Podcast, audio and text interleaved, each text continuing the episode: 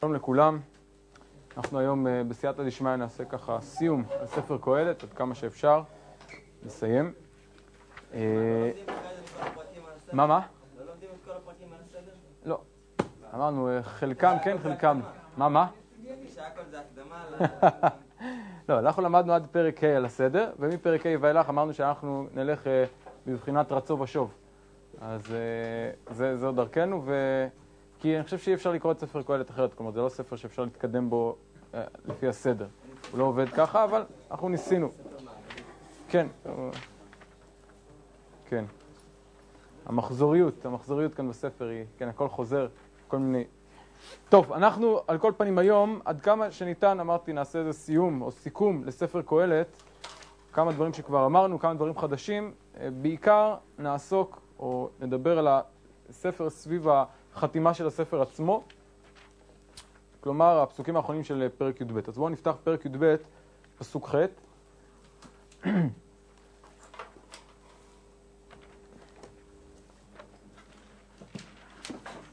כן, פרק י"ב פסוק ח', כזכור, הוא פותח את הסיכום לספר. אם החלק הראשון של פרק י"ב שכבר עסקנו בו, מתאר לנו את ההתנוונות, התיאור השירי, הפיוטי, המאוד טרגי של התפוררות הגוף, התנוונות הגוף של האדם לקראת הזקנה עד המוות, פסוק ז', וישוב יעפר על הארץ כשהיה, והרוח תשוב אל האלוהים אשר נתנה. בזה למעשה מסתיים הספר. ומכאן ואילך, ככל הנראה, זה סיכום. סיכום של עיקרי הדברים של הספר, ולא רק, עוד מעט נראה מה בדיוק. ואני כבר מזכיר, שלפני שנתחיל לקרוא את הקטע הזה, ש... הרשב"ם כבר העיר בתחילת הספר ובסופו שגם ההתחלה וגם הסוף הם לא דברי קהלת עצמו, אלא הם דברי תלמידיו או אורחיו או חזקיה וסיעתו שסידרו את הספר לפי חז"ל. ובעצם זה דברים שעולים מהכתובים עצמם, רק נקרא את זה בפנים, בתוך...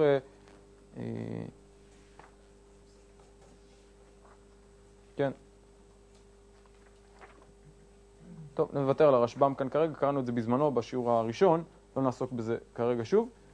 ודבר שאפשר לראות אותו באופן מאוד בולט בניסוח בגוף שלישי, בהתייחסות לקהלת בגוף שלישי שעוד מעט נדבר עליה, אבל ראשית נקרא את הדברים בפנים. פסוק ח', פרק י"ב: הבל הבלים אמר הקהלת, הכל הבל. ויותר שהיה קהלת חכם, עוד לימד דעת את העם, ואיזן וחיקר, תיקן משלים הרבה. ביקש קהלת למצוא דברי חפץ וכתוב יושר דברי אמת. דברי חכמים כדורבנות, כדורבנות וכמסמרות נטועים בעלי אסופות ניתנו מרועה אחד. ויותר מהם הבני היזהר, עשות ספרים הרבה אין קץ ולהג הרבה יגיעת בשר. סוף דבר הכל נשמע את האלוהים ירא ואת מצוותיו שמור כי זה כל האדם. כי את כל מעשה האלוהים יביא במשפט על כל נעלם אם טוב ואם רע ו... כמנהג ישראל אנחנו לא מסיימים בפסוק הזה, חוזרים לפסוק הקודם, סוף דבר הכל נשמע את אלוהים ירא ואת מצוותיו שמור כי זה כל האדם. אלה פסוקי הסיום של ספר קהלת. כפי שאמרנו, הפסוקים האלה מתארים לנו קודם כל את קהלת עצמו בגוף שלישי. ראשית, הבל הבלים אמר הקהלת הכל הבל, זה הפסוק הראשון של, סליחה, של הסיכום. והפסוק הזה בעצם מחזיר אותנו אל תחילת הספר. שהרי הספר פתח במילים הללו ממש, דברי קהלת בן דוד מלך בירושלים, הבל הבלים אמר קהלת, הבל הבלים הכל הבל, ואותו דבר גם במסקנה.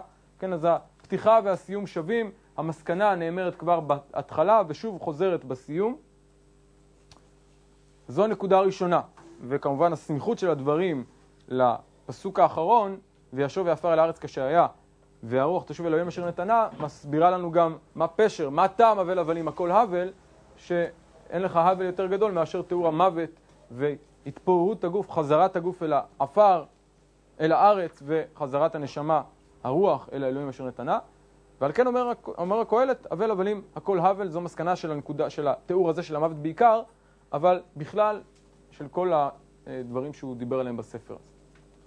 אבל לא בזה בלבד מסתיים הספר, יש לנו כאן עוד כמה וכמה אה, התייחסויות מעניינות לקהלת, למפעלו, ללקחיו בפסוקים האלה, ואני רוצה להתעכב קצת על חלק מהפסוקים כאן, ולאחר מכן לדבר באופן כללי יותר על המשמעות של הספר כולו.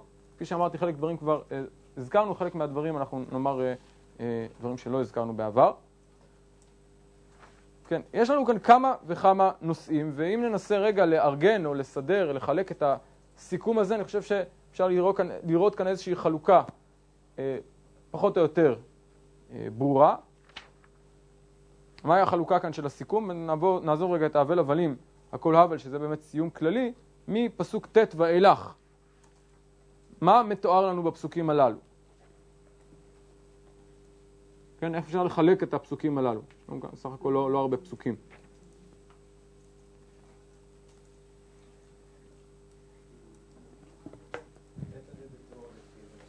רגע, למישהו חסר דפים?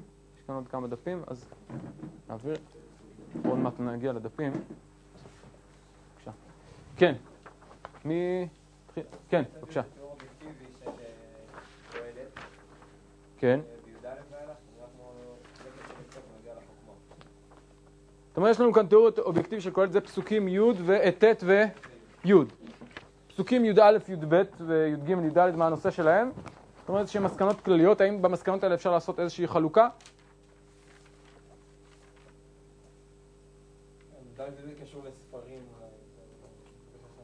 י"א י"ב קשורים ביניהם, במה הם קשורים?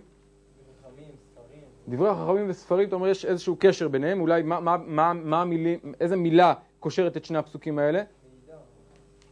מה? מידע, נכון, יש כאן דברים שקשורים לידע או לדברי חוכמה, אבל יש כאן מילה אחת שאני חושב קושרת את הדברים. איזו מילה בפסוק י"ב קושרת את פסוקים י"א וי"ב יחד? ויותר? ויותר, מה? מהמה. מה זה מהמה? ממה שנאמר קודם, כלומר דברי החכמים כדרבנות, ויותר מהמה וכולי. כלומר יש קשר בין י"א לי"ב, ופסוקים י"ג י"ד הם גם, אה, אפשר לומר, יחידה בפני עצמה, מדוע? כן, יש לנו פתיחה מאוד ברורה, סוף דבר הכל נשמע, איזשהו לשון סיכום כזאת, שהיא נותנת לנו איך, איך ננסח, מה יש לנו פסוקים י"ג י"ד, מה, מה הנושא שלהם, פחות או יותר? סיכום. סיכום, באיזה, כלומר, מה, מה, מה, מה הנושא שלהם? מסקנות אה, אופרטיביות, כן? מה לעשות תכלס, אחרי סוף דבר, מה לעשות? את אדוני מירד מצווה שמור, כי את כל המעשה אלוהים ובמשפט. דרך אגב, מה קושר את פסוקים י"ג לי"ד מבחינה מילולית? יש כאן איזשהו קשר בין שני הפסוקים או שזה שני פסוקים נפרדים?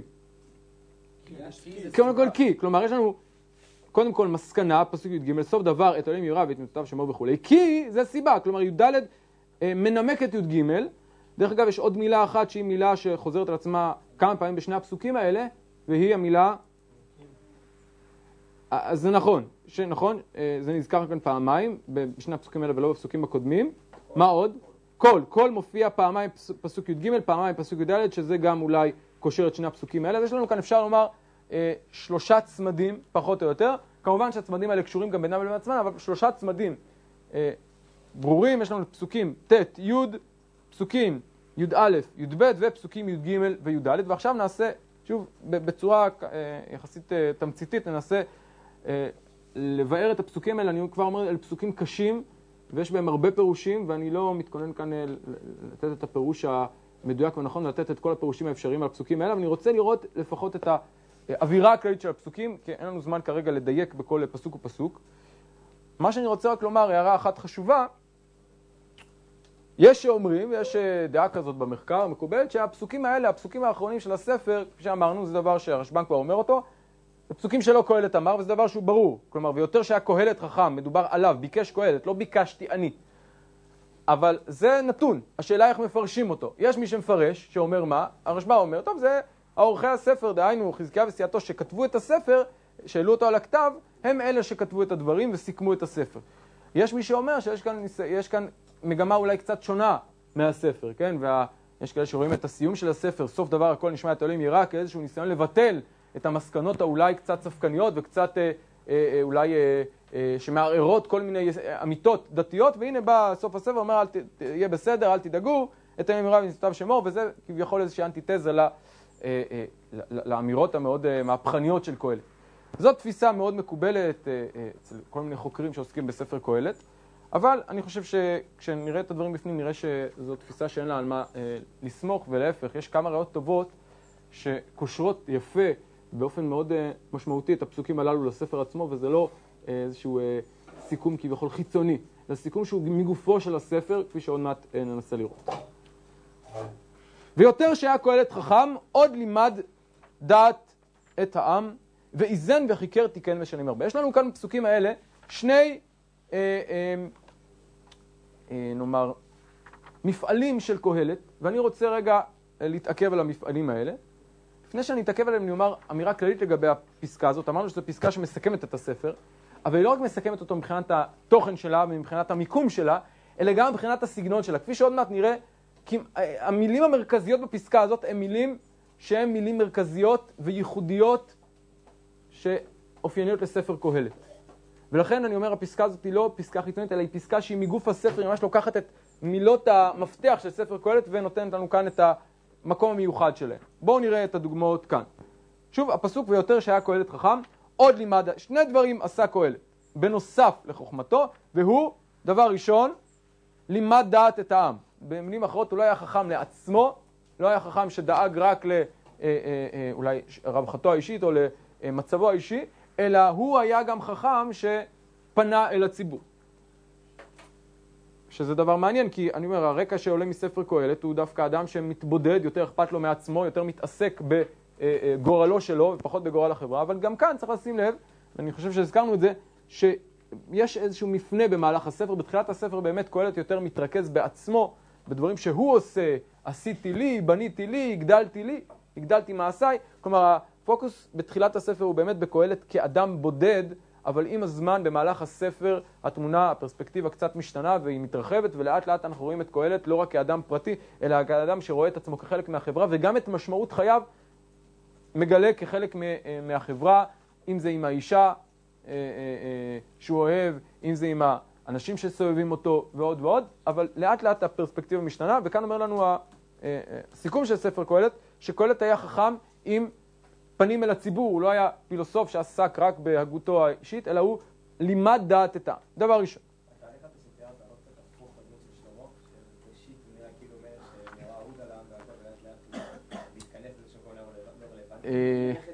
מלך כן, אפשר להגיד כאן מלך תראה, הרי לפי חז"ל, לא לפי חז"ל, זה לא הגדרה מדויקת, לפי חלק מהדעות בחז"ל, הספר הזה נכתב באחרית ימיו. כלומר, השאלה מה זה באחרית ימיו, כלומר, האם אחרית ימיו, באיזה שלב זה? אם יש לנו את המחלוקת המפורסמת של המוראים, מלך, אדיוט ומלך, אם אנחנו לוקחים את השיטה הזאת של מלך, אדיוט ומלך, יש לנו כאן בעצם שלב שבאמת הוא אה, חוטא, אבל כביכול התנ"ך לא מספר לנו על עוד חלק בסיפור של מלכים, שבו הוא כביכול מסכם את הדברים והולך אולי אה, צעד אחד אה, אה, קדימה, כלומר לא רק אה, אה, אה נופל, אלא גם מתרומם אולי בסוף. אבל זו הערה נכונה. על כל פנים, זה האפיון הראשון. ויותר, וכבר צריך לשים לב לביטוי הזה, ויותר, מה זה ויותר? זה ביטוי קצת קשה, לא אפילו מאוד קשה, לא ברור מה זה ויותר, אבל גם, גם אם לא נבין מה זה בדיוק ויותר, צריך להגיד שהביטוי הזה הוא ביטוי אה, יחסית אה, מרכזי בספר קהלת, כן? אה, אה, אה, נראה הוא מופיע בכמה וכמה מקומות, הביטוי יתרון, יותר, יותר במובן של משהו שהוא בעל ערך, שהוא בעל משמעות, מה יתרון, זו מילה שהיא נמצאת כמעט אך ורק בספר קהלת, אה, במשמעות הזאת. אז זה דבר ראשון, דרך אגב היא מופיעה בעוד מקום אחד, עוד, עוד מעט נראה בהמשך הפסקה, ויותר שהיה קהלת חכם, וזה דבר חשוב שצריך לשים לב, קהלת היה חכם. עכשיו חכם זה לא רק תיאור של תכונה. חכם, אנחנו אומרים מה זה אדם חכם? אדם חכם זה אדם שיש לו שכל בקודקודו. לא. חכם פירושו, כפי שנראה עוד מעט, לא רק אדם עם שכל, אלא זה כמעט הייתי אומר מקצוע.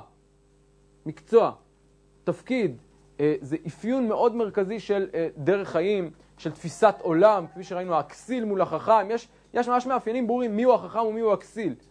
והחכם הוא מי שנוהג לפי הנהגות החוכמה ולפי כללי החוכמה ולפי פתגמי החוכמה, החכם עיניו בראשו, זה החכם. אז כל היה חכם, אבל הוא לא היה רק זה, הוא גם לימד דעת את העם עוד, ו, וזה אולי הדבר הכי מעניין כאן, איזן וחיקר תיקן משלים הרבה. וזה ביטוי מאוד uh, קשה. מה זה איזן, חיקר, תיקן, משלמים הרבה? מה פשר הביטוי המיוחד הזה? אז גם כאן, כידוע, יש כמה פירושים, כן, אה, הפירוש שמוכר אולי לחלקכם, לרובכם, מה זה איזן? אומרים חז"ל, עשה אוזניים לתורה. מה פירוש אוזניים לתורה? מקום להחזיק, מה פירוש? מה זה? אז רש"י אומר שוב בשם חז"ל, כי קופה זו שאין לה אוזניים להאחז בהם. בא ועשה לה אוזניים שתיקן עירובין לסייג שמירת שבת, תיקן נטילת ידיים סייג לטהרה וגזר על השניות סייג לעריות, כלומר כל מיני סייגים, במילים אחרות ידיים שהן לא חלק מגוף הכלי, הן מאפשרות לאחוז את הכלי, מאפשרות לתת לכלי איזשהו מקום שנוכל להחזיק אותו. אילולא הידיות אי אפשר להחזיק את הכלי, במילים אחרות אילולא הסייגים אי אפשר להחזיק את גוף האיסורים. זה פירוש אחד, אבל צריך לשים לב שהביטוי הבסיסי כאן הוא משלים, נכון? ומה הם משלים? על פי פשוטו מה הם משלים? מה זה משלים? אז כאן צריך לשים קודם כל בעברית, זו מילה שיש לה שתי משמעויות שונות, כי אנחנו בדרך כלל מדברים בעברית מודרנית על משל, לא רק בעברית מודרנית, גם בלשון חז"ל. מה זה משלים? נגיד משלי שועלים, מה זה משלי שועלים? משל זה משהו שיש לו נמשל, נכון? סיפור שהוא משל למשהו אחר. משל למה הדבר דומה, כן? זה בלשון חכמים. בלשון המקרא זו לא משמעות הביטוי, וגם לא תמיד בלשון חכמים. משל, בלשון... מה זה ספר משלי? האם ספר משלי הוא בהכרח אה, ספר שיש בו משלים? יש בו גם משלים. אבל עיקרו של הספר הוא לא רק משלים, אלא מה הוא? פתגמי חוכמה. משלים פירושו אמרות חוכמה. אולי מתוארים לפעמים במטאפורות כאלה ואחרות, אבל לא משלים במובן שאנחנו משתמשים בו כמעט המובן היחידי של משל, דבר שיש בו נמשל. לא, סיפור אה, על שועל שהוא אמור לשקף לנו איזשהו, אה, איזושהי חוכמה אה, אה, מופשטת יותר. לא. אז זה דבר ראשון, צריך לומר, תיקן משלים הרבה, וכמובן, כשאנחנו קוראים על משלים הרבה, מה זה מזכיר לנו בהקשר של קהלת? ספר משלי. והאמת היא שגם בספר מלכים אנחנו יודעים, כשמסופר לנו על חוכמתו של שלמה, מה נאמר לנו? נכון, ואיש, כן, וידבר, נכון, כתוב, כש, כשמתואר, לא נקרא את הפסוקים בפנים, בתואר לנו בספר מלכים א', חוכמתו של שלמה, אז נאמר כך, אנחנו עוד נחזור לפסקה הזאת, כן, וידבר שלושת אלפים משל, ויהי שירו חמישה ואלף. כן? וידבר שלושת אלפים משל. אז זה המשלים של שלמה, משלים של קהלת. אז על פי הפשט תיקן משלים הרבה פירושו, יצר משלים הרבה. כך בדרך כלל רוב המפרשים מפרשים, כן, לדוגמה, אה, אה, נקרא את... אה, כן. אה,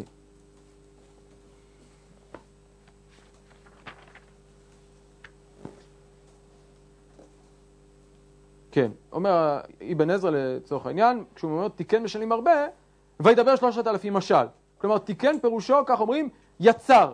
יצר משלים, כן, אה, אה, אה, וכך רוב מפרשי הפשט מפרשים. תיקן משלים פירושו עשה וחיבר משלים, כן? אבל גם כאן צריך לשים לב שהלשון תיקן היא לשון מאוד נדירה בתנ"ך. אמנם בלשון חכמים אנחנו מכירים אותה הרבה, בלשון המקרא היא נמצאת פעמים בודדות, ואיפה היא נמצאת? רק? כמעט בספר קהלת. איפה יש לנו בספר קהלת לשון תקנה? כולכם מכירים לפחות פסוק אחד. מעוות לא יוכל לתקון, נכון? זה בפרק אה, אה, ז... אה, יש לנו באלף ט"ו, בואו נפתח רגע בפנים, א' ט"ו, מעוות לא יוכל לתקון וחסרון לא יוכל להימנות, זה מקום אחד. המקום השני בפרק ז', פסוק י"ג. בואו נראה בפנים, פרק ז', פסוק י"ג, ראה את מעשה האלוהים, כי מי יוכל לתקן את אשר עיוותו. שימו לב תמיד, תיקון זה מקביל למה? זה ניגוד למה? לעיוות. מה זה עיוות? קלקול. מילולית עיוות פירושו, זה כבר מטאפורה, מבחינה מילולית לעוות פירושו לעקם. מעוות לא יכול לתקן פירושו מעוקם, דבר שהוא מעוקם אי אפשר ליישר אותו. אז מה פירוש לתקן? ליישר. ליישר. ליישר משהו מעוקם, לא ליצור. שוב, בלשון חכמים יש לנו גם את המובן של לתקן במובן של לתקן תקנה. שגם שם זה לתקן תקנה כנראה, לתקן משהו שהוא אה, נועד לסתום איזשהו חור, איזושהי פרצה. אבל במובן הבסיסי הוא באמת לתקן דבר מקולקל, לתקן, ליישר דבר מעוות. מעוות לא יוכל לתקון, חסרון לא יוכל להימנות. אז אם כך שאנחנו קוראים כאן, תיקן משלים הרבה, מה פירוש תיקן משלים הרבה? אולי. האם הוא המציא את המשלים? הוא, הוא יישר אותם, וזה דבר מאוד מעניין. מה פירוש ליישר משלים? אני מבין, ליצור, מה זה ליישר משלים? ולזה צריך לצרף עוד שני פעלים, איזן וחיכר, שגם הם פעלים מאוד מיוחדים, וככל הנראה הם גם קשורים למשמעות אה, הזאת של, אה, של, של, אה, של תיקן, כי גם איזן וגם חיכר פירושו כנראה עשה, השתמש במשהו מן המוכן, כלומר היה לפניו חומר מוכן, היה לפניו משלים מוכנים, מה הוא עשה להם? הוא איזן אותם, איזן וחיכר כנראה שני ביטויים שלפעמים מופיעים בהקשר של אה, מידות ומשקולות, או לבדוק דבר מסוים, או לדייק בדבר מסוים. במילים אחרות, היה לפניו כבר דברים כתובים, היה לפניו כבר ידע קדומה, היה לפניו כבר משלים וחוכמה קדומה. מה עשה קהלת? איזן, חיקר ותיקן. במילים אחרות, לקח את מה שלפניו, מה? ערך זה המילה עדינה מדי, אני אומר יותר מערך. הוא יישר את המעוות. ככה נאמר כאן. אני חושב שזה ה... אה, כן, אם הוא מסתכל על העולם ואומר את העולם אי אפשר, מעוות לא יוכל לתקון, אומר יש דברים שכן אפשר לתקן, מה, לפחות את המשלים נתקן. מה פירוש את המשלים לתקן? אז עכשיו בואו נחזיר, אה, אה, נחזיר רגע את ה... נחזור רגע לפסוקים שקראנו קודם, אצל שלמה. מה נאמר? ויתן אלוהים חוכמה לשלמה ותבונה הרבה מאוד ורוחב לב כחול אשר על שפת הים. ותרם חוכמת שלמה מחוכמת כל בני קדם ומכל חוכמת מצרים, ערכה מכל האדם, מאיתן אזרחי ואימן וחכול ודרדה בני מחול, ויהי שמו בכל הגויים סביב. עכשיו גם החוכמה הזאת, ויבואו מכל עמים לשמוע את חוכמת שלמה. כל מי שרואה את החוכמה הזאת כאן, שוב יש כמה פירושים מהי החוכמה כאן. אבל הרושם שעולה מהחוכמה הזאת היא חוכמה בעלת אופי אוניברסלי, שכולם יכולים לשמוע ולהבין אותה, גם הגויים מסביב. ויותר מזה, יש לה גם רקע, הוא חכם יותר מכל מי שהיה לפניו. אבל מי היה לפניו? שימו לב, חוכמת בני קדם וחוכמת מצרים. האם הם יהודים או לא? יש מדרש שאומר שהם יהודים. מי הם איתן האזרחי, אמן חלקול ודרדה בני מחול? האם מדובר על בני ברית או שאינם בני ברית? לא ברור. לא ברור.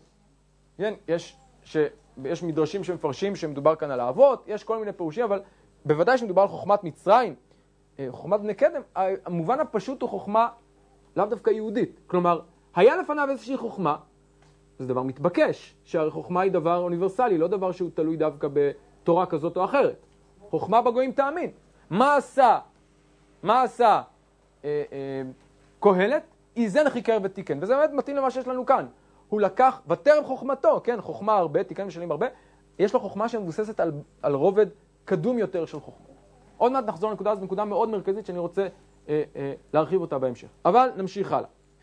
ביקש קהלת למצוא דברי חפץ וכתוב יושר דברי אמת. גם הפסוקים האלה מאוד מזכירים לנו כמה וכמה ביטויים בספר קהלת, ביטויים מרכזיים.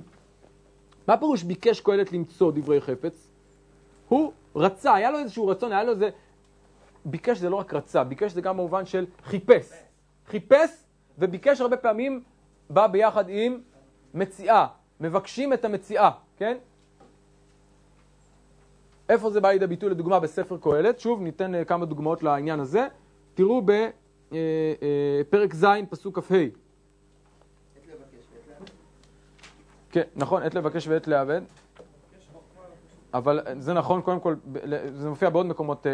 כן, את אחי אנוכי מבקש, כן? וימצאם, נכון? פרשת השבוע. אז בקשה ומציאה. טוב, זה, זה הולך ביחד, אבל אני רוצה, שוב, ספציפית לגבי קהלת, לראות את הבקשה במובן האינטלקטואלי. בואו נראה את זה. שוב, בפרק אה, פרק ז', פרק ז', פסוק כ"ה, בואו נראה את זה בפנים. אה, כן. אה, וסבותי אני וליבי לדעת ולטור ובקש חוכמה וחשבון ולדעת רשע כסף. כלומר, מה הרצון שלי, מה היה השאיפה שלי? למצוא. אני ביקשתי למצוא. מה הוא מוצא? אז הוא מוצא א', מוצא אני מר מוות את האישה. אחרי זה פסוק כ"ז, ראה זה מצאתי, אמר קהלת. פסוק כ"ח, אשר עוד ביקשה נפשי ולא מצאתי. פסוק כ"ט, לבד ראה זה מצאתי, אשר עשה האלוהים את האדם, האלוהים את האדם ישר והם ביקשו חשבונות רבים. וכאן אולי הדבר הכי מרכזי מבחינתנו, פרק ח', פסוק י"ז, לכאורה הוא מצא דברים, כן?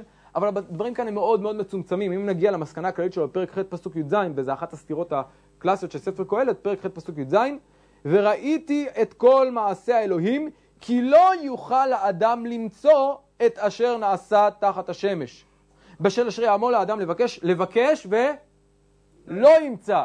אז ביקש קהלת למצוא דברי חפץ, האם הוא מצא או לא, וכתוב יושר דברי, כלומר, קהלת יצא למסע שתכליתו מה? בקשת האמת, בקשת מציאת דברי החפץ, האמת, היושר. האם הוא מצא או לא מצא? שוב, תלוי. אפשר להגיד, יש מי שמפרש, שמהו אה, דברי החפץ, זה פסוקים י"א י"ב. דברי חכמים כדורבנות וכמסמרות אה, נטועים, בעלי הסופות ניתנו ברור אחד, וגם כאן צריך להגיד שיש שני פירושים כלליים לכל הפסקה הזאת. פירוש אחד, ראינו אותו כבר ברש"י, ועל פי המדרש שממשיך גם הלאה, ועל פי זה צריך להגיד שמה זה דברי חכמים, מי הם החכמים כאן, על פי הפירוש הזה, אומר רש"י, סייג שעשו לתורה בגזרות להרחיק את האדם מן העבירה, וגם כאן הדרשה המפורסמת שאנחנו מכירים על מסמרות נטועים, בעלי הסופות ניתנו מרועה אחד, זה הולך לפי אותו כיוון שמדבר כאן על דברי התורה. אבל יש אפשרות אחרת שגם היא עולה במפרשים, כפי שאמרנו, שהחוכמה כאן היא לא חוכמת התורה, אלא דווקא חוכמה אנושית.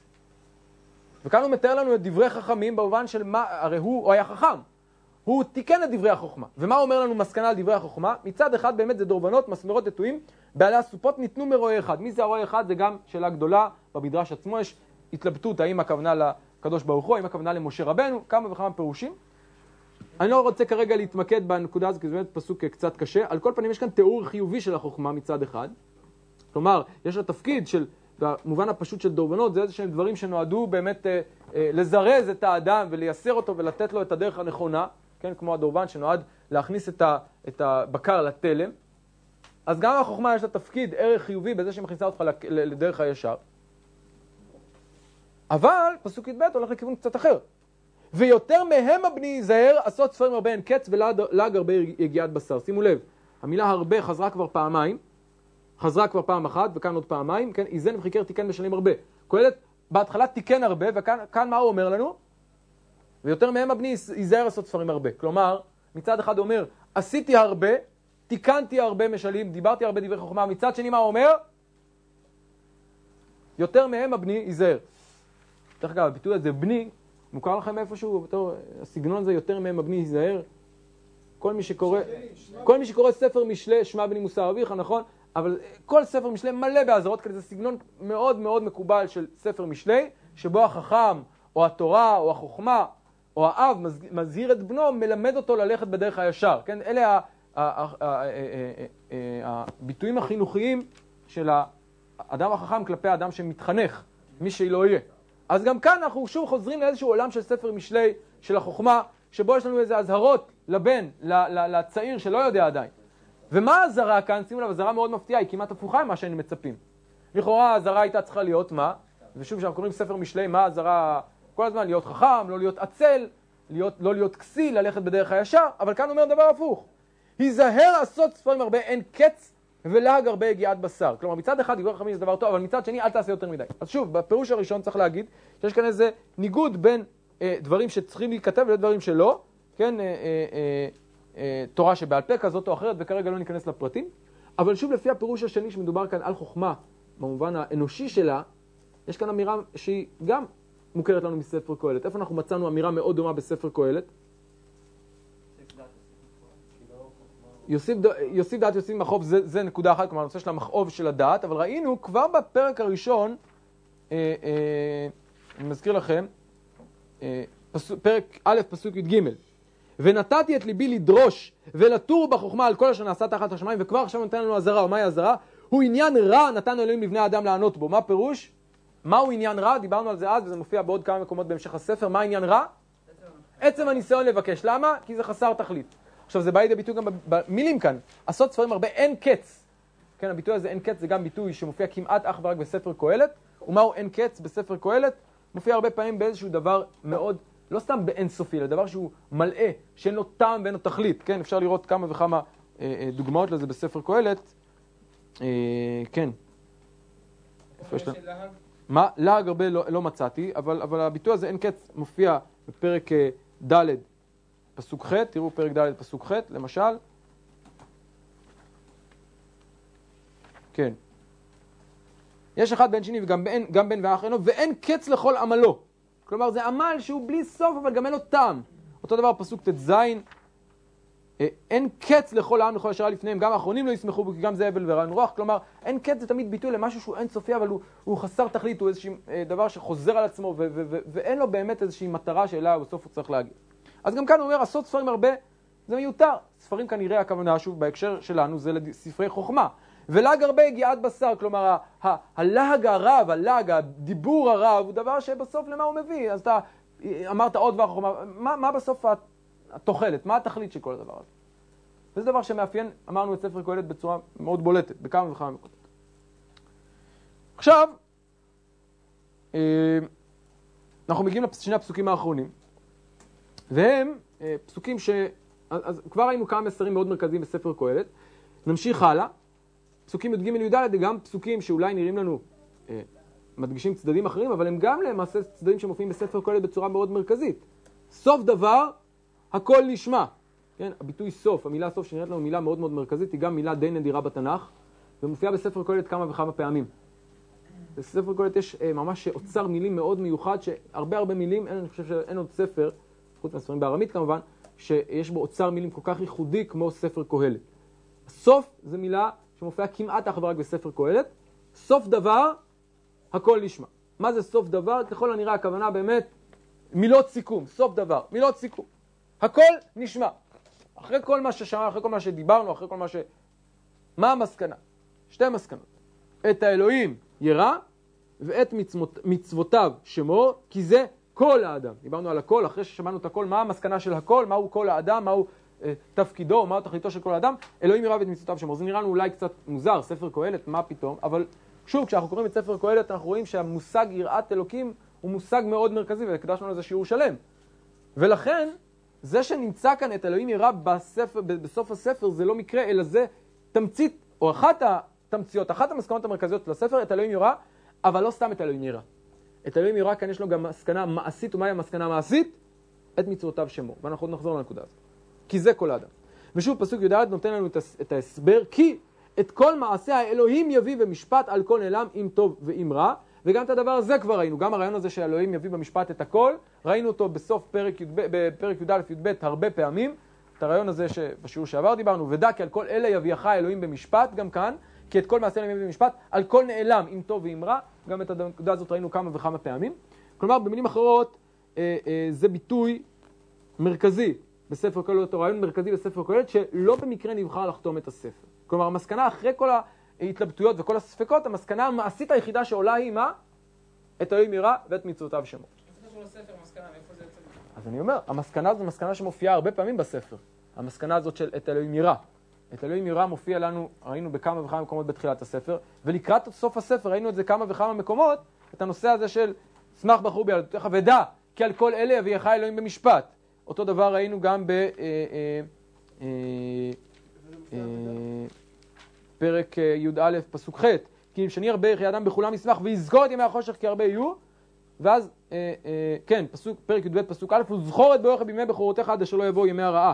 כלומר, תזכור את מה בסופו של דבר, אחרי כל הדברים שאתה עושה ושמח, ובסוף צריך תמיד ברקע לרחף הרעיון הזה של יראת האלוקים, וזה מושג מאוד מרכזי בספר קהלת. אני עוד אחזור, אני, בהמשך הס, השיעור אני רוצה לחזור לנקודה הזאת, אבל מה שרציתי בינתיים רק להבליט, שהסיכום הזה הוא סיכום באמת של נקודות היסוד של ספר קהלת, גם מבחינה לשונית, גם מבחינה רעיונית, מכל הבחינות, זה סיכום גם לקהלת האיש וגם לקהלת החכם וגם למסקנותיו, למסקנות הספר שלו, כן?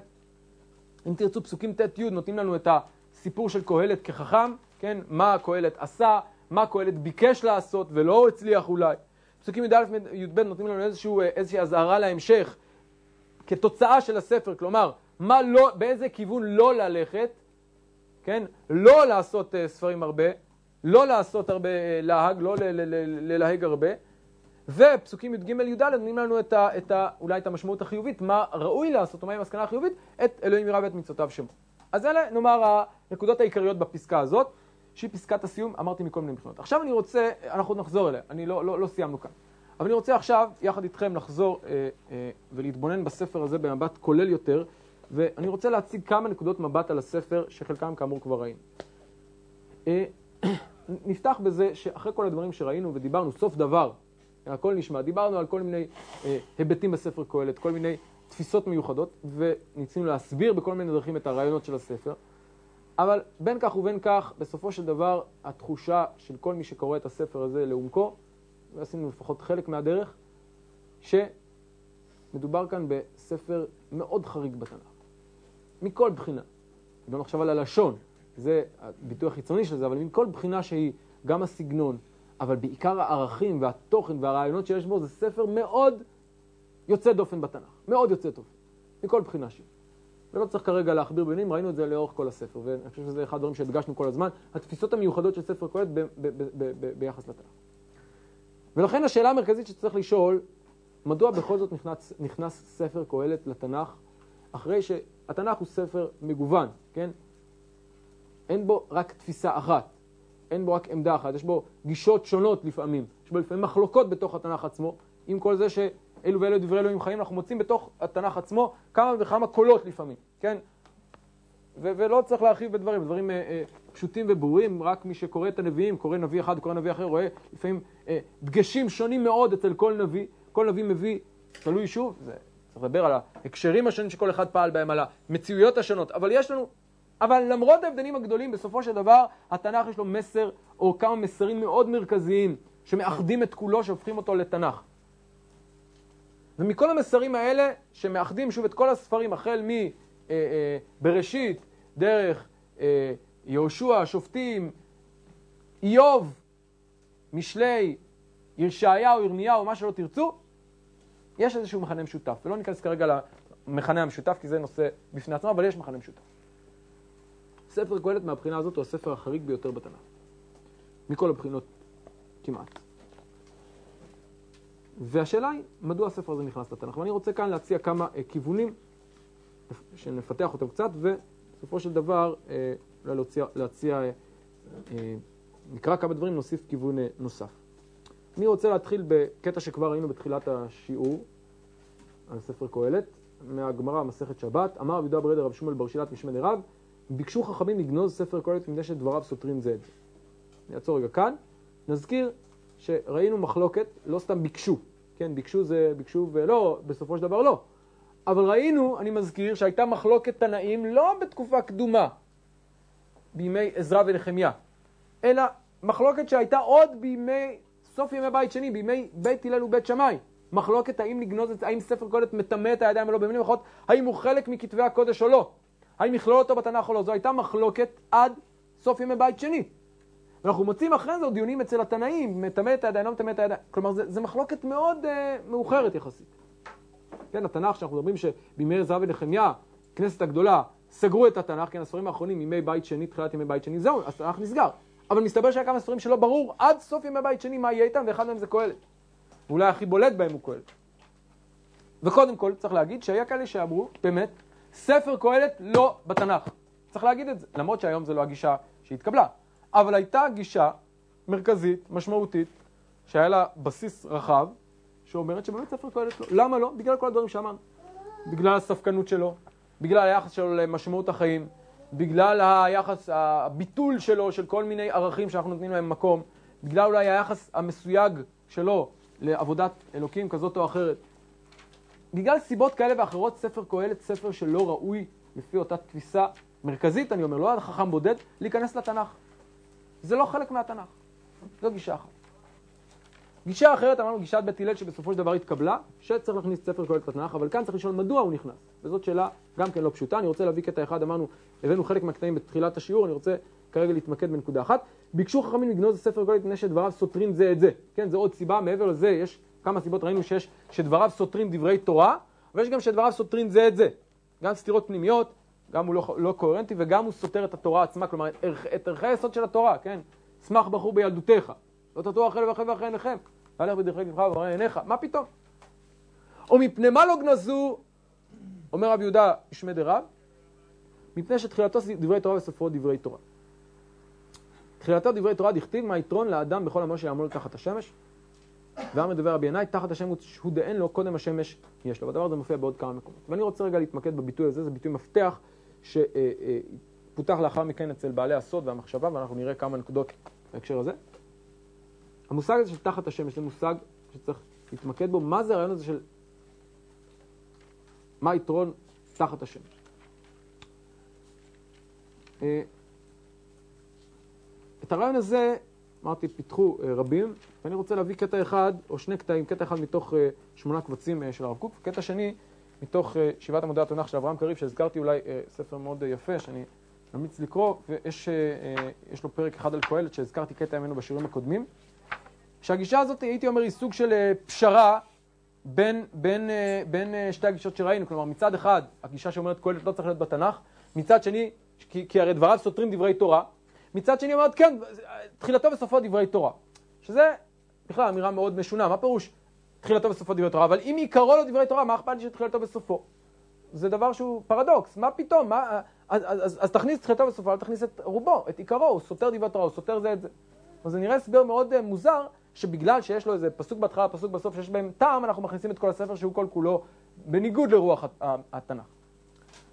יש כאן משהו יותר עמוק, ואני רוצה רגע לפתח את הנקודה הזאת בעקבות הרב קוק, וכפי שאמרתי, אברהם קריב גם אומר דברים uh, דומים. נקרא, נקרא את הדברים uh, בפנים. לא אקרא את הכל, כי באמת דברים ארוכים, ואין לנו גם זמן לעסוק בהם, אנחנו נקרא ממש במהירות. ננסה רק ככה לראות את הנקודות העיקריות. איך, איך הרב קוק מתאר לנו את המורכבות של ספר קהלת ואת הסיבה שבגללה הוא נכנס, איך הוא מפרש את המושג הזה של אה, תחת השמש וקודם השמש או מעל השמש. אומר הרב קוק, הספקנות היא תוצאתה של האליליות והאחרונה היא תוצאתה של התרשלות המחשבה. כשכופה האדם את שכלו לפתור לו את חידת הכל על פי אותו החלק של החומריות שהוא סופג בחושיו, בוודאי מתקוממת המציאות לעומתו. והחומרנות כשהיא תופסת את האדם בחוזקה בצוותיה, אפילו אלפי פעמים מתפלסף, לא ישלים עם המציאות הרחבה. להביא בחשבון היקפי את הגשמיות והרוחניות ביחד, את החיים שתחת השמש עם שלמעלה מהשמש. וכשהשירה מנגנת בקרבו לא תועיל לו כל ההתחכמות, הכל הבל יגזור, ולמסקנה של כי זה כל האדם לא יבוא. כן, כבר כאן הרב קוק רומז לנו למתח שבין הבל הבלים הכל הבל לבין הסיום, המסקנה של כי זה כל האדם, שיש בתוך ספר קהלת. לא יבוא ולא יוכל לבוא. לראות חזות הכל בשכלול הרצון, בתגבורת עיזוזו, באותו אומץ הנפש המבוטא באמת במילה הגדולה של יראת אלוהים, שוב, ביטוי מרכזי בספר קהלת, שהגמדים הרוחניים מוצצים ממנה המון רב של רפיון לב ומחשבה נודדת, כן? אז כל, לראות חזות הכל במושג הזה, ששוב, לפי הרב קוק הוא מושג מפתח בספר קהלת, זה לא כל אדם יכול, זה גמדים לא יכולים לראות את זה. זה יוכל רק פילוסוף עליון, שהנשמה הישראלית מאירה את חדרי ליבו. דרך אגב, זה מעניין, כרגע אה, עולה בדעתי שביטוי מאוד, אה, צריך להכיר את כל כתבי הרב קוק, אבל אני חושב שהביטוי הזה של גמדים זה ביטוי מאוד מרכזי אצלו, ויש לו ביטוי מאוד דומה גם כלפי, ביטוי יותר מוכר. מכירים את המבוא שלו לשיר השירים? בעולת ראייה יש לו אה, אה, אה, אה, מבוא מאוד אה, חשוב לשיר השירים, שבו הוא מתמודד עם התפיסות שרואות בשיר השירים שיר, אה, שיר אהבה חילוני, וממילא לא מוצאות בו טעם מבחינה דתית. והוא קורא להם גמדים טרוטי עיניים, זה הפך להיות ביטוי מאוד מרכזי. כלומר שלא מס, לא מסוגלים לראות בתוך ביטויים רוחניים את העומק שלהם, הם רואים רק את המובן השטחי שלהם. זה אותו, מעין זה אומר גם כאן. והבעיה דרך אגב היא בעיה מאוד דומה של קהלת ושל שיר השירים מהבחינה הזאת, של השאלה אם אנחנו רואים את המבט החיצוני או שיש לנו איזושהי תמונה קצת יותר עמוקה של הדברים. זה יוכל רק פילוסוף עליון, ואנחנו מבינים למי הוא רומז, שהנשמה הישראלית מאירה את חדרי ליבו. כלומר, כבר כאן צריך לשים לב שהרב קוק מדבר על מתח שבין פילוסופיה שהיא כללית יותר, שהיא חומרית, לבין פילוסוף עליון שיש בו איזה... הוא פילוסוף, הוא, הוא כן פילוסוף. הוא פילוסוף, זה, זה, זה בהחלט אה, אה, אה מאפיין אותו, אבל הוא לא פילוסוף רגיל, הוא פילוסוף ישראלי.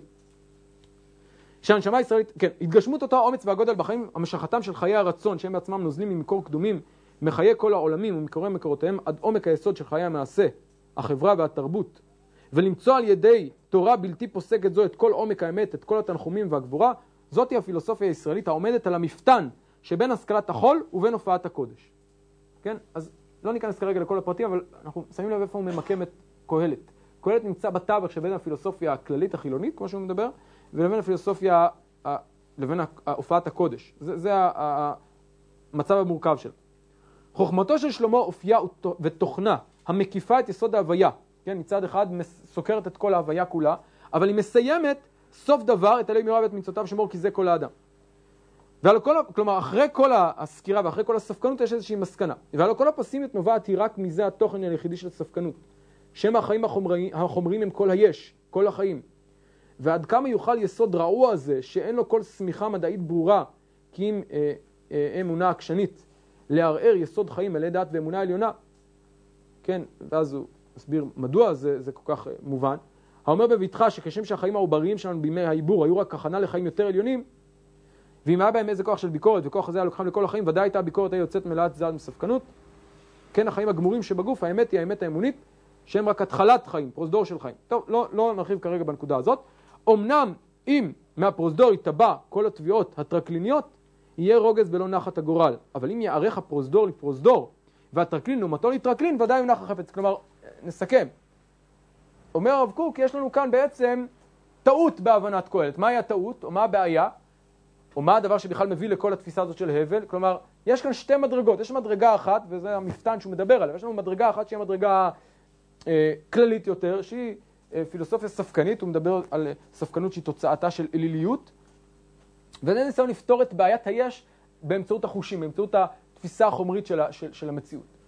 והוא אומר, זאת אה, דרך אה, יפה, אבל היא לא מספיקה, היא מוגבלת. היא מוגבלת, כיוון שכשהיא מגיעה ליסודות יותר עמוקים, היא לא מצליחה להתמודד איתם. אז המסקנה, בהכרח תהיה מסקנה של ספקנות, של שלילה, של דיכאון, של זעם, ולכן יהיה רוגז ולא נחת. אבל אם אנחנו נעשה הבחנה בין הפרוזדור לבין הטרקלין, וכל אחד ניתן לו את המקום שלו, אז יהיה לזה משמעות. כמובן יש לנו כאן ביטוי מאוד ברור למה, כלומר, מה, מה עומד ברקע הפירוש הזה של הרב קוק, כן, הוא אומר את זה, הוא אפילו אומר את זה כמעט בפירוש. אה, כן. המתח שבין מה שעל השמש לבין מה שמתחת השמש. כלומר, האם, כן, בעצם זה פרשנות של הרב קוק למושג הזה של מה שתחת השמש ומה שמעל השמש. כלומר, כל עוד קהלת מתבונן במציאות במה שתחת השמש, המסקנה היא באמת מסקנה של הכל הב. אלא מה? אומר לנו בסוף הספר קהלת, את אלוהים יאהב את מצוותיו שמור, כלומר יש גם ממד נוסף, מעל השמש. עכשיו, לכאורה זה רק מסגרת, אבל המסגרת הזאת היא בעצם נותנת את כל המשמעות לבדיקה. הבדיקה, אם הייתי אומר, אם, אם תרצו, זה בדיקה על דרך השלילה. מה פירוש על דרך השלילה? כל מה שתחת השמש, אם אנחנו רואים אותו רק במבט, במבט כזה, בבחינה כזאת, הוא באמת הבל. אם אנחנו מתבוננים על התמונה במבט הרחב יותר, אז לפרוזדור יש תפקיד של פרוזדור, לטרקלין יש תפקיד של טרקלין, כן, הוא רומז כמובן למשנה באבות, הפרוזדור והטרקלין, ואז יש לכל אחד את המקום שלו, ואין לנו את הזעם ואת הרוגז ואת ההבל, שהוא המסקנה לכאורה של קהלת. לא, אז יש מסקנה אחרת. זה כמובן, אומר לנו הרב קוק, זה היתרון של קהלת, שהוא לא פילוסוף רגיל, אלא הוא פילוסוף ישראלי, שיש לו גם את הממד, את הנקודה היהודית של ההתבוננות על העולם ועל המציאות ועל, ה, ועל ה, אה, אה, אה, כל ההוויה שסביבו. כך אומר הרב קוק, וזה הפרשנות שלו לרעיון של תחת השמש וקודש, וקודם השמש של הגמרא. ואם תרצו, בזה הוא מסביר לנו למה המסגרת היא כל כך משמעותית. זו מסגרת שבעצם נותנת משמעות אחרת לכל התוכן. כל התוכן זה מבוא לקראת המסקנה העיקרית. כך אומר הרב קוק. מה לא? מה לא? כיוון מאוד דומה, אני חושב שלא הכיר אותו, מן הסתם לא הכיר אותו כי זה שמונה קבצים, אינני, לא זוכר שזה הופיע, לדעתי זה לא הופיע אה, באורות הקודש, למיטב זיכרוני. אברהם קרב בישיבת עמודי התנ"ך אומר, ואנחנו שוב לא נקרא את הכל, נקרא אה, בדילוגים, אומר כיוון, לא בדיוק אותו דבר, אבל מכיוון דומה, והוא כאן משווה בין איוב לבין קהלת. אכן איוב, אביר החסד, בעל הפתוס המוסרי הנהדר, הניצב מול אלוהים ורב את ריב הצדק בעולם, הוא דמות תנכית מובהקת. כן, למרות שהוא לכאורה מול אלוהים, לא, מן הגדולות ביותר. ובהתדיינותו עם אלוהים מתוך עוצם ישראל הוא בא כוכב הנבחר של אחיו המרובים יודעי הצער והאיסורים. אבל קהלת, לפי שהוא מתאר עצמו בספרו, לא קורט מיסודות תנכיים. ומערכי הגיגה, ומערכי, ומערכי הגיגה אינם מתמזגים עם ערכי היסוד של התנ"ך. וכאילו מנגן בו מנג, מנגינה זרה. אמנם יש בספר קהלת גם פסוקים רבים של חיוב, אלה הם כנראה מדברי קהלת המורה, ככתוב ויותר שהיה קהלת חכם עוד לימד דעת הטעם. ולא אין לעלות על הדעת כי דרש ברבים דברים שעשויים לקלקל לבריאות טעם החיים ולשניאם עליהם. כמו כן אין להניח כי היה אחד בפה ואחד בלב, ולא מה שחשב בינו לבין עצמו לימד את אלא קהלת המורה ודאי היה מורה להועיל ולימד אורחות חיים. משנתרגשו עליו הרהוריו הנוגים, פשט אצטלה של מלמד דעת את העם, והעלה דבריו בינו לבין עצמו בלשון אני מודגש. ומילה הזו חוזרת וחוזרת כדי להתאים יחידותם של הדברים. כלומר, הוא עושה כאן איזושהי הבחנה בין קהלת המורה לבין קהלת האדם הפרטי.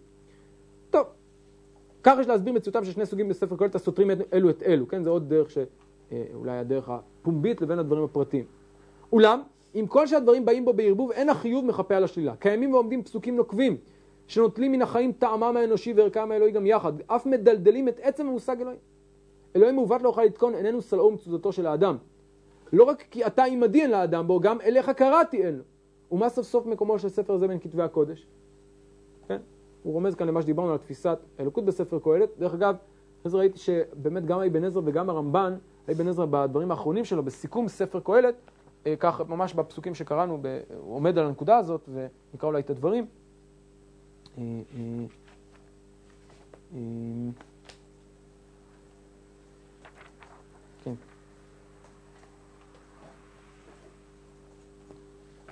אחד.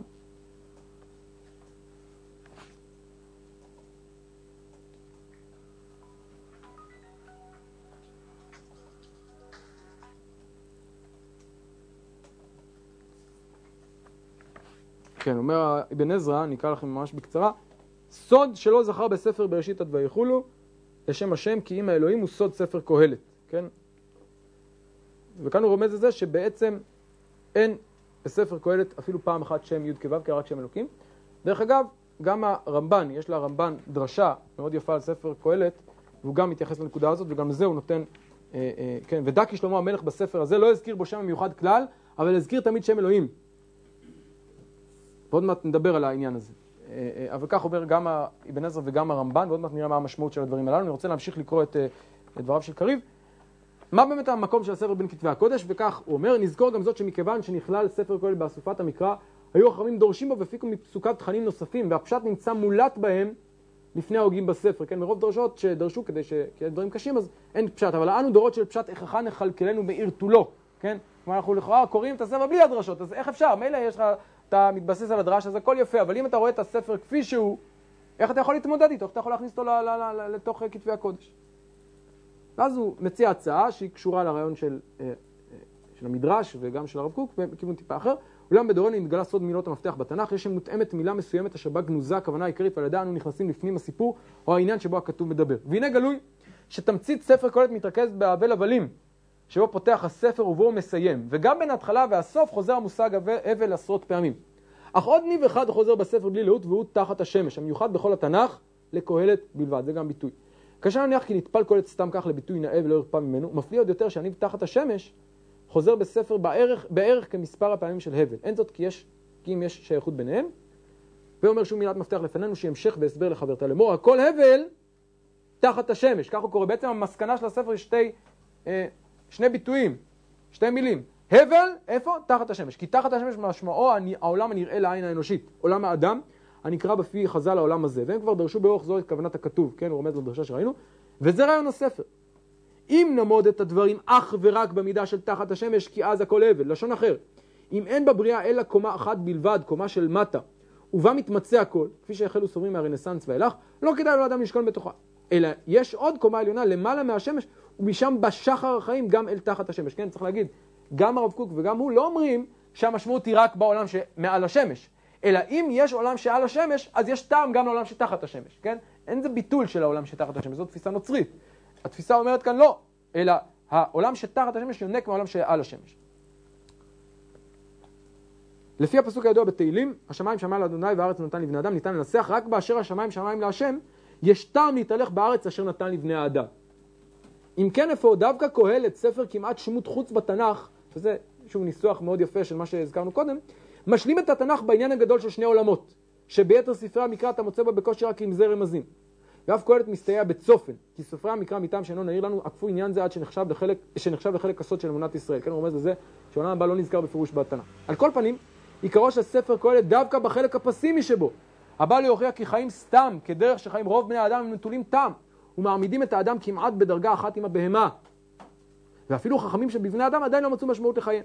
וכיוון שדרך זו מובילה אל אפס, הרי זו הוכחה מן המהופך כי התפיסה התנ"כית על זיקתו של האדם לאלוהים היא לבדה נותנת טעם וערך לחייו של אדם באשר הוא אדם לאמור. סוף דבר, את אלוהים יאהב את מצוותיו שמור, כי זה כל האדם. כן, זה שני כיוונים מאוד מעניינים שהם בעצם די קרובים, שמדברים על זה שבאמת המסגר נותן את הטעם לתוכן. אבל בוודאי שעיקר הספר זה תחת השמש, אבל השלילה של תחת השמש מעבירה אותנו אל המסקנה של מה שמעל השמש. אז זה תחילתו בסופו דברי תורה? זה הרי, ככה הוא מפרש את תחילתו בסופו. כלומר, זה לא במובן הטכני שיש לו פסוק טוב בהתחלה, פסוק טוב בסוף, אז בואו נכניס את כל מה שיש באמצע, למרות שזה לא רציני, למרות שזה לא נכון, למרות שזה סותר דברי תורה. לא, אלא ההתחלה והסוף נותנים משמעות למסגרת.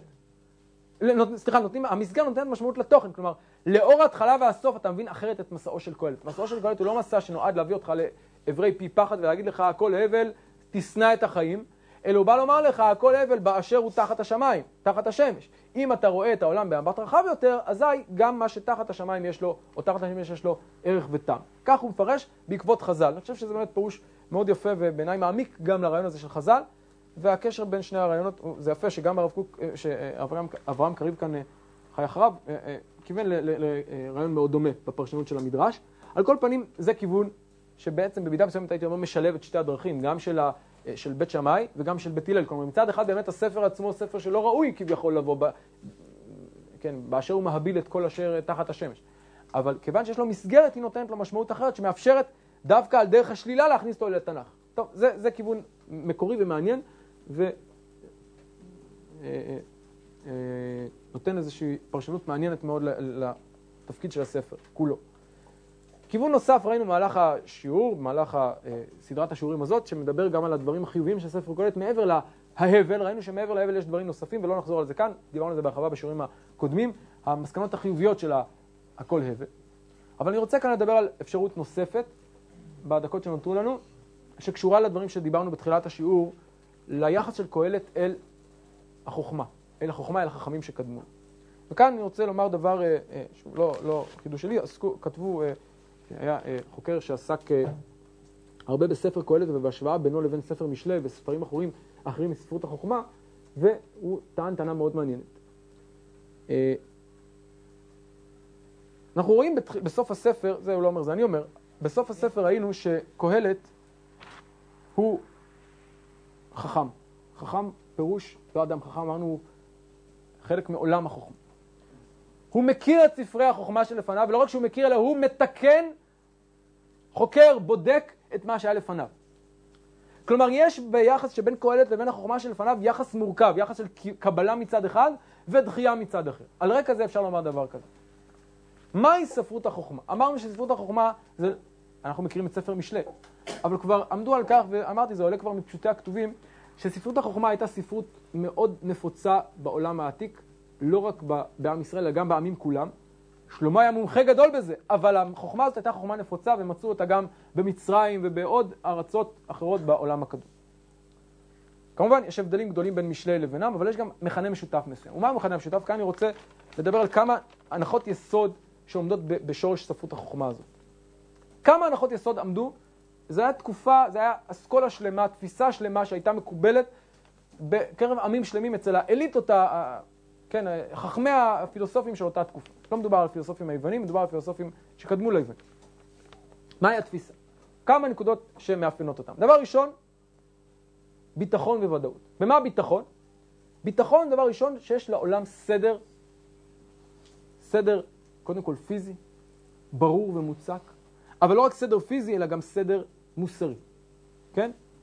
אותם חכמים התבוננו בסביבה, התבוננו בטבע, התבוננו ביסודות הבריאה וראו עולם מוצק, מסודר, יציב. ראו את השמש זורחת ושוקעת, ראו את הים, כן, את הנחלים זורמים אל הים, ראו את הרוח חוזרת, ראו את הכל חוזר על עצמו, והדבר הזה דווקא מאוד מאוד הפעים אותם.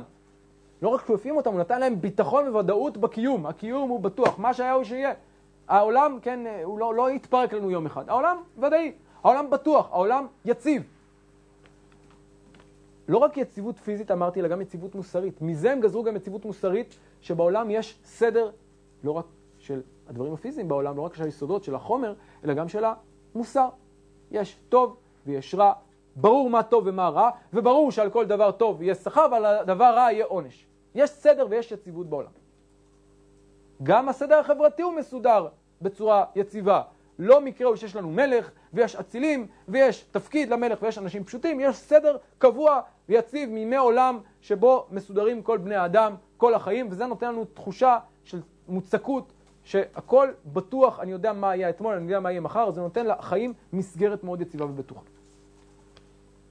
עוד ממד שהם ראו בו סדר הוא הממד של הזמן. הם תפסו שלכל דבר יש זמן קבוע מראש.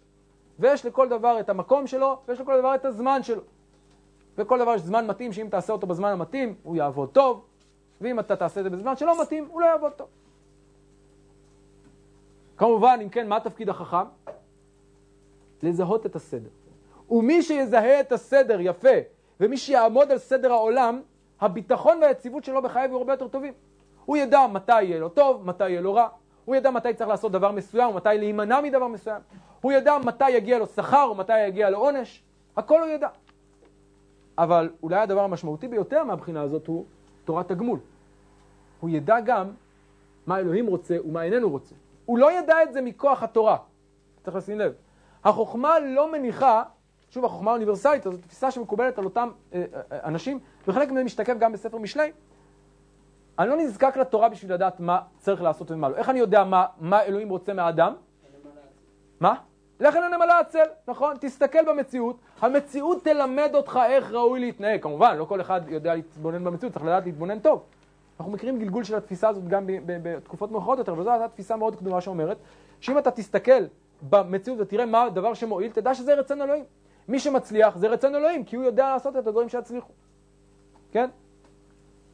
ורצון אלוהים הוא באמת דבר שאני יכול לגלות אותו, לזהות אותו בטבע. אלא שיש הייתה בעיה אחת בתפיסה הזאת, והבעיה היא שהאדם חושב שהוא עומד במרכז באמצעות שכלו, באמצעות כוחו האנושי, באמצעות ידיעותיו.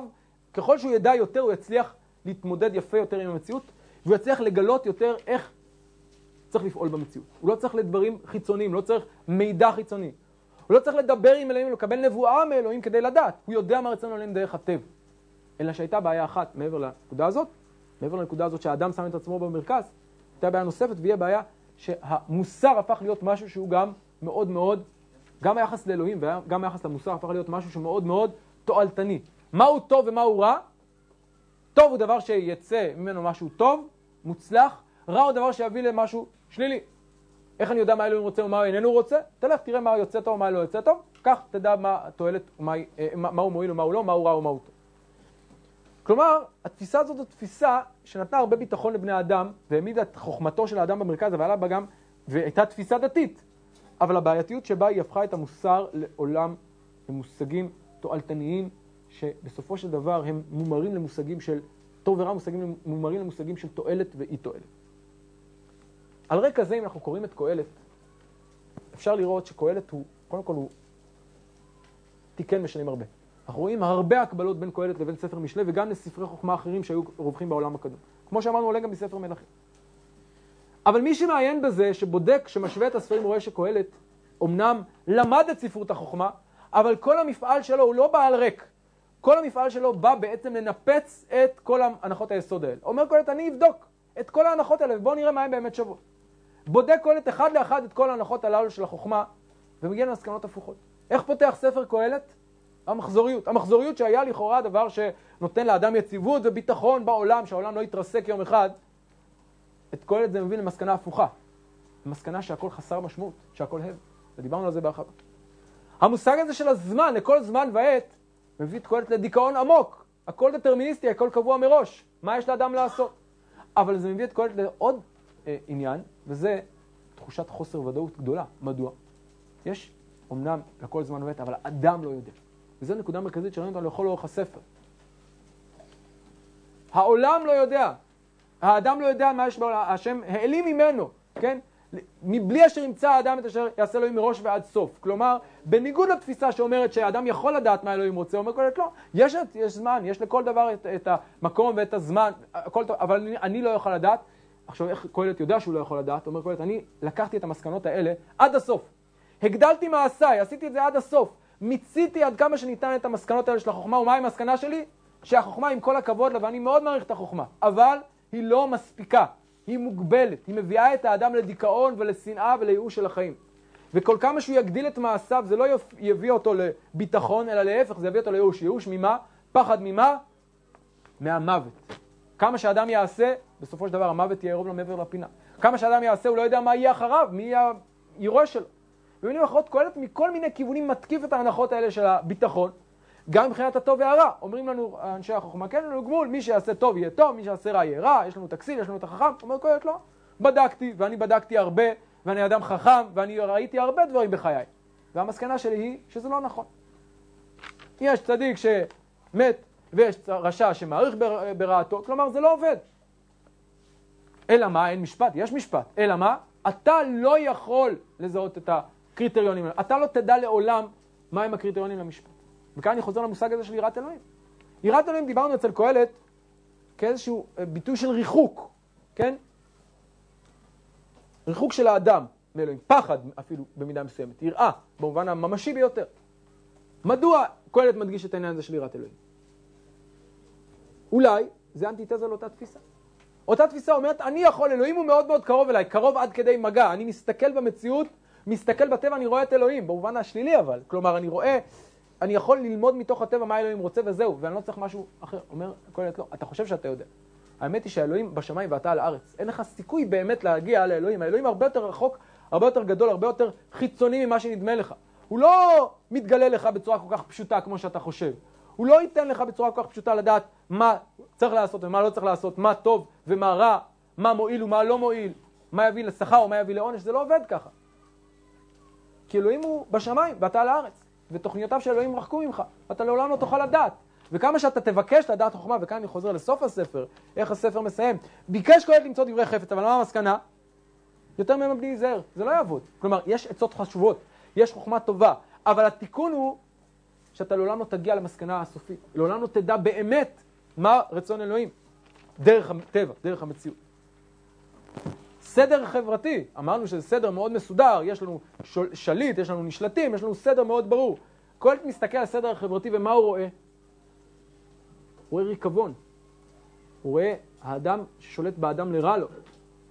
הוא רואה את דמעת העשוקים.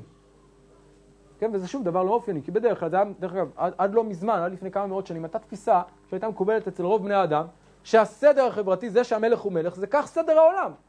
וכך צריך להיות. זה שזה טוב או רע זה בכלל לא משנה, כך, זה סדר העולם, כך היה מאז העולם, כך יהיה מעל, ל, ל, ל, לעתיד. כלומר, אין, אין, אין, אז אם המלך הזה עושק אנשים? בסדר, ככה צריך להיות. מה קורה מה פתאום? זה סדר עקוב, סדר מעוות, זה לא צריך להיות ככה. גם הסדר החברתי שאתם כל כך מתפארים בו, שהוא מארגן לנו את החיים, גם הוא מעוות, גם הוא רקוב. בסופו של דבר, מעבר לפסילה הזאת, יש מסקנה מאוד חיובית, מאוד משמעותית. וכאן אני רוצה להגיע, לה, להתחבר למה שדיברנו קודם. לכאורה קהלת פוסל את הכל אומר הכל הבל, אבל כשאנחנו רואים את זה על רקע משהו פסל, יוצא כאן משהו מאוד מעניין. הייתי אומר, השלילה של קהלת היא שלילת צורך בניין. מדוע היא שלילת צורך בניין? כי את מה הוא שולל? הוא שולל את התפיסה שמאפשרת לאדם לשלוט בגורלו באופן אה, אה, עצמאי. לתפוס את יחסו לאלוהים כיחס תועלתני. אני ידע מה אלוהים רוצה, ולפי זה אני אוכל לפעול ולקדם את עצמי. זו תפיסה אלילית. התפיסה היהודית היא דווקא זאת שאומרת, אתה לעולם לא תדע מהו רצון אלוהים, לבדך. המועיל הוא לא בהכרח רצון אלוהים. יכול להיות שיש דבר שהוא מוסרית רע, אבל הוא מועיל. האם צריך לעשות את זה או לא צריך לעשות את זה? שאלה. אומר קהלת, מה פתאום? זה לא קשור לשאלה של תועלת. המועיל לא קשור לטוב, הרע לא קשור ל... כן, זה, זה, לא, זה, לא, זה לא עובד. היחס לאלוהים צריך להיות מנותק מההנחות האלה, ודווקא העובדה שאנחנו אומרים שאלוהים הוא בשמיים ואתה על הארץ, דווקא העובדה שמדברים על יראת אלוהים, מאפשרת לאדם לשחרר את היחס שלו לאלוהים משאלות של שכר ועונש, שאלות של תועלת וחיסרון. לא, אני לא עושה את זה כי זה מביא לי תועלת, אני עושה את זה כי זה רצון אלוהים. כי אלוהים בשמיים ואתה על הארץ. זה הופך את האמונה הדתית לאמונה הרבה יותר משמעותית, הרבה יותר לא תלויה במציאות שסביבי, אלא היא נובעת מנקודה הרבה יותר עמוקה. לא מנקודה תועלתנית, אלא מנקודה שורשית יותר, שרואה את היחס בין האדם לאלוהים כמנותק, כלא תלוי בדברים האלה. לא תלוי בטוב, בצדיק ורע לו, ורשע וטוב לו, זה לא תלוי בזה. זה הרבה מעבר לזה, הרבה יותר עמוק מזה. והמסקנה שלו היא בעצם שהחוכמה, כפי שהיא, היא, יש לה יתרונות, אבל היא מאוד מאוד מוגבלת. עכשיו, אם אני חוזר לשאלה, אז מה המסקנה של ספר קהלת לענייננו, בספר התנ"ך? כאן אני חושב, אפשר לחבר את זה למה שראינו קודם לכן. לחוכמה יש תפקיד גדול. לשכל האנושי יש תפקיד חשוב ומרכזי מאוד בעולם. אבל הוא לבדו לא יוכל לפתור לאדם את חידת קיומו, ולא יוכל לפתור לאדם את דרך התנהלותו בעולם. הוא לא יוכל לתת לאדם את הכלים להתמודד עם העולם באופן אמיתי. למה? כי הוא מוגבל. כי אלוהים בשמיים ואתה על הארץ, כי אתה לא באמת יודע את מעשה אלוהים. ומכאן המסקנה היא שצריך בעוד ערוץ להיות בקשר עם אלוהים. כן, אם ספר קהלת כל כולו מדבר בשם אלוהים, יש לנו עוד ערוץ שהוא לא בשם אלוהים. וערוץ שם, שם, כן, שם אלוהים זה עולם הטבע, וזה, אני חוזר כאן למה שאמר אבן עזרא, ואני אסיים אולי בדברי הרמב"ן. אומר הרמב"ן, ודע כי שלמה בספר הזה לא הזכיר בו שם מיוחד כלל, אבל הזכיר תמיד שם אלוהים. וכן במידת היראה, שם אלוהים, כאשר אמר ואלוהים עשה שיראו מלפניו, וכלל בסוף את אלוהים יראה. אבל בספר משלי לא נהג כן וכולי. והטעם כי בספר הזה ידבר במנהגו של עולם תחת השמש, ואחי בריאתו והנהגתו במידת הדין הנוהגת בכל אדם. והצדיקים בספר הזה עושים במצוות שלמה יהיו כאברהם יצחק ויעקב וכולי, כן, אה, אה, אה, כן, ואז הוא הולך לדבר בהרחבה על נושא של שם י' כו', אבל הרעיון הוא, כפי שהוא אומר כאן, שיש כאן שתי התייחסויות דתיות. כשאתה מתייחס לאלוהים רק במובן הזה של אלוהים, שזו התייחסות נכונה, אבל היא חלקית, המסקנה היא בסופו של דבר מסקנה הסופית היא מסקנה מוגבלת מאוד ואולי מייאשת. כשאתה מבין שיש לנו עוד משמעות לזיקה הזאת לאלוהים, לא רק משמעות של אה, אה, מידת הדין, לא רק משמעות של הטבע, אלא אלוהים הוא גם י' כו' כ', מידת הרחמים, אם תרצו הקשר הבלתי אמצעי בין האדם לבין אה, הקדוש ברוך הוא, שבא לידי ביטוי בנבואה, שבא לידי ביטוי בתורה, זאת המסקנה, ש... המסקנה הייתי אומר על דרך השלילה, כפי שראינו של ספר קהלת. אם תרצו נחזור עכשיו ל... אה, אה, את אלוהים יראה, סוף הספר, את אלוהים יראה ואת מצוותיו שמור זה כיוון טיפה אחר מאלוהים יראה שדיברנו קודם. קודם כאן יראה זה היה יראה במובן של פחד מאלוהים. כאן אלוהים יראה יש לו משמעות מעשית, ומהי המשמעות המעשית? את מצוותיו שמור. מדוע את מצוותיו שמור? לא כדי להרוויח, לא כדי שיהיה לך טוב, כדי שיהיה לך צדיק וטוב לו, לא, כי זה לא עובד ככה. את האלוהים יראה וממילא את מצוותיו שמור. כלומר, הקשר הזה בין היראה כאן זה במובן העמוק יותר, לא של פחד, אלא של קשר עמוק, בלתי תלוי בתועלת כזאת או אחרת של האדם באלוהים. אז אם כן, מסקנתו של ספר קהלת, הפסוק האחרון הזה, או הכמעט לפני האחרון הזה, הוא פסוק משמעותי מאוד שחוזר, הייתי אומר, לכל ספר קהלת ומעמיד אותו באור אחר או בפרספקטיבה אחרת, ונותן אולי איזושהי אה, אה, אה, הקדמה לקראת כיוון אחר או לקראת מדרגה אחרת שתגיע בשלב הבא אחרי ששללנו את המדרגה הראשונה.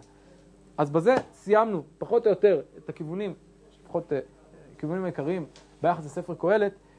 אה, אה, דרך אגב, נגיד שזאת אחת, אחת התיאוריות, אחד ההסברים שגם בהם מנסים להסביר את הסתירות בספר קהלת. חלק מספר קהלת זה דברים שהם משלים שהוא הביא, ולאחר מכן הוא סותר אותם. זה לא שהוא סותר את עצמו, הוא סותר, הוא חולק על משלים שקדמו לו.